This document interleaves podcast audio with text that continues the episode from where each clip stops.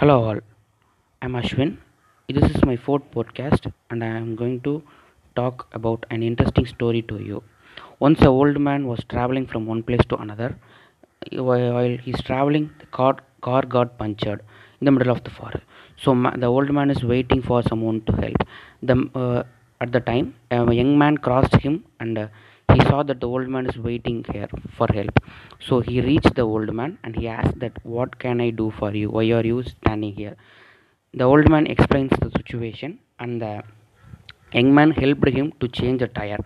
And at the and uh, the old man asked to the young man, How can I return to you any help? He said, The young man replied that no, if you can see whoever is in need need of help, you can help them and thanked him and then uh, the old man left the place. So after they left uh, the old man went to a tea shop to had a tea.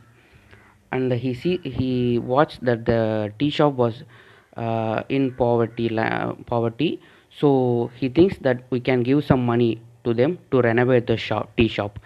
So he after drinking a tea he he gave some he left some money in the table and he went. So after that the young man visits the same tea shop to have a tea. At the meantime, he gets the young man gets a call from the uh, person who to remind the debt to be repaid.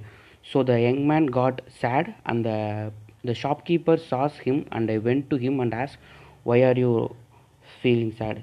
So the young man explains to him that he is need of some money.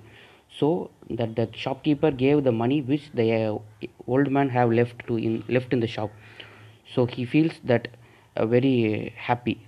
So the moral of the story is help people even if they cannot help you back. So thank you